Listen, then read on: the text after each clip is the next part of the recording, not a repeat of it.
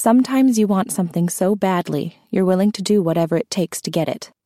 Your mind stretches your dream out in front of you like putty, folding it into perfect shapes.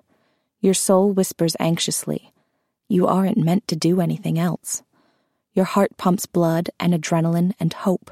Each turn, each leap, each roll on stage brings you one step closer, reminding you that ballet is one with your heartbeat. Hard-tipped shoes lift your body above everyone else, making you weightless and ethereal. Because that's what ballerinas are supposed to be.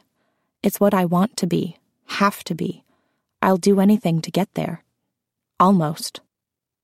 2 pills stare up at me like eyes, smooth and oblong, full of promises. They're packed into a vitamin case like point shoes in a storage bin, begging to be used. Their glossy coatings gleam in the cafe's overhead lights. I click my finger along their surface, then taste my fingertips and the acidic bitterness they leave behind. Just take one to see if it makes a difference. The other girls flutter past me. It's the thick of November, and they're talking about things like Thanksgiving break and the latest movie and the boy they think would make the best nutcracker prince. All things familiar and mundane. But since I moved back from London, it all feels so foreign. Here, the bodies are smaller, lighter, a little more delicate than mine. I can't quite blend in like I did there. They hate me for it. That's what it feels like anyway. Are those your little secret? The reason you're so good? Bet slides into the seat beside me. She scoots close, so close I can smell the hairspray she uses. We are the same shade of blonde. Or we were. Now mine is tinted purple because someone put hair color in my conditioner. No, they're just vitamins. I scan the cafe for Alec. RAs staple paper turkeys up on the cafe bulletin boards, and the lunch lady set out low-fat pumpkin yogurt as a treat. When I look back at my tray, Bet's staring me down. I'm still not used to being around her alone. I should feel grateful that she sits with me when the others won't. It's like her presence at the table creates a protective bubble around me. It's safe, secure, and impenetrable, except that now I'm trapped in here with her. I don't do pills. I try to keep my voice from having a judgy tone. Bet's hand goes to her collarbone, her fingers following the little chain down to her locket. She wears it everywhere, like it's a glittering ruby she wants us to look at, instead of just a dull and faded thing the size of a $50.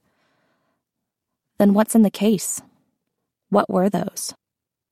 I want to ask her why she cares so much, but here at the American Ballet Conservatory, no one asks her those types of questions.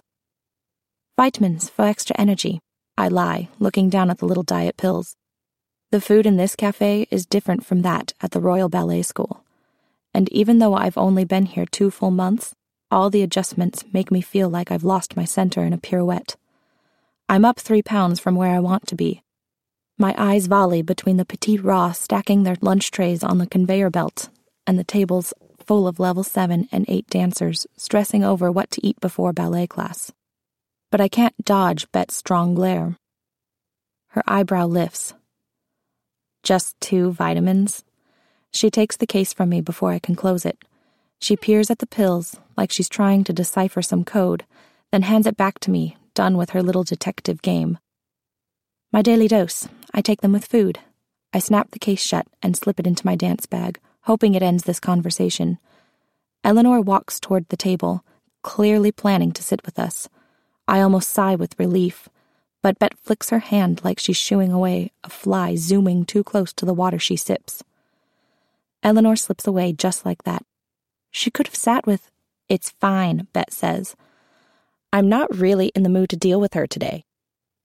She drums her nails on the table, scans it for my case. You know, you don't have to keep things from me. Her blue gaze sinks into mine. You're new, so I want you to have a friend here. We're practically family now. I told Alec I'd look out for you. He thinks it's a good idea. I want it to be a good idea. I want to have a confidant here. I miss my friends from Royal Ballet. She inches even closer. Her shoulder rubs against mine, and we slip farther into the bubble. She looks left and right, then unclasps her necklace, taking it from around her neck. Laying it down on the table in front of us, she opens the locket delicately. A perfect circle sits in the tiny space, a blue outer layer of pills surrounding a smaller white one. The white ones look identical to mine. It makes me wonder how they can all share similar shapes and sizes but promise different things.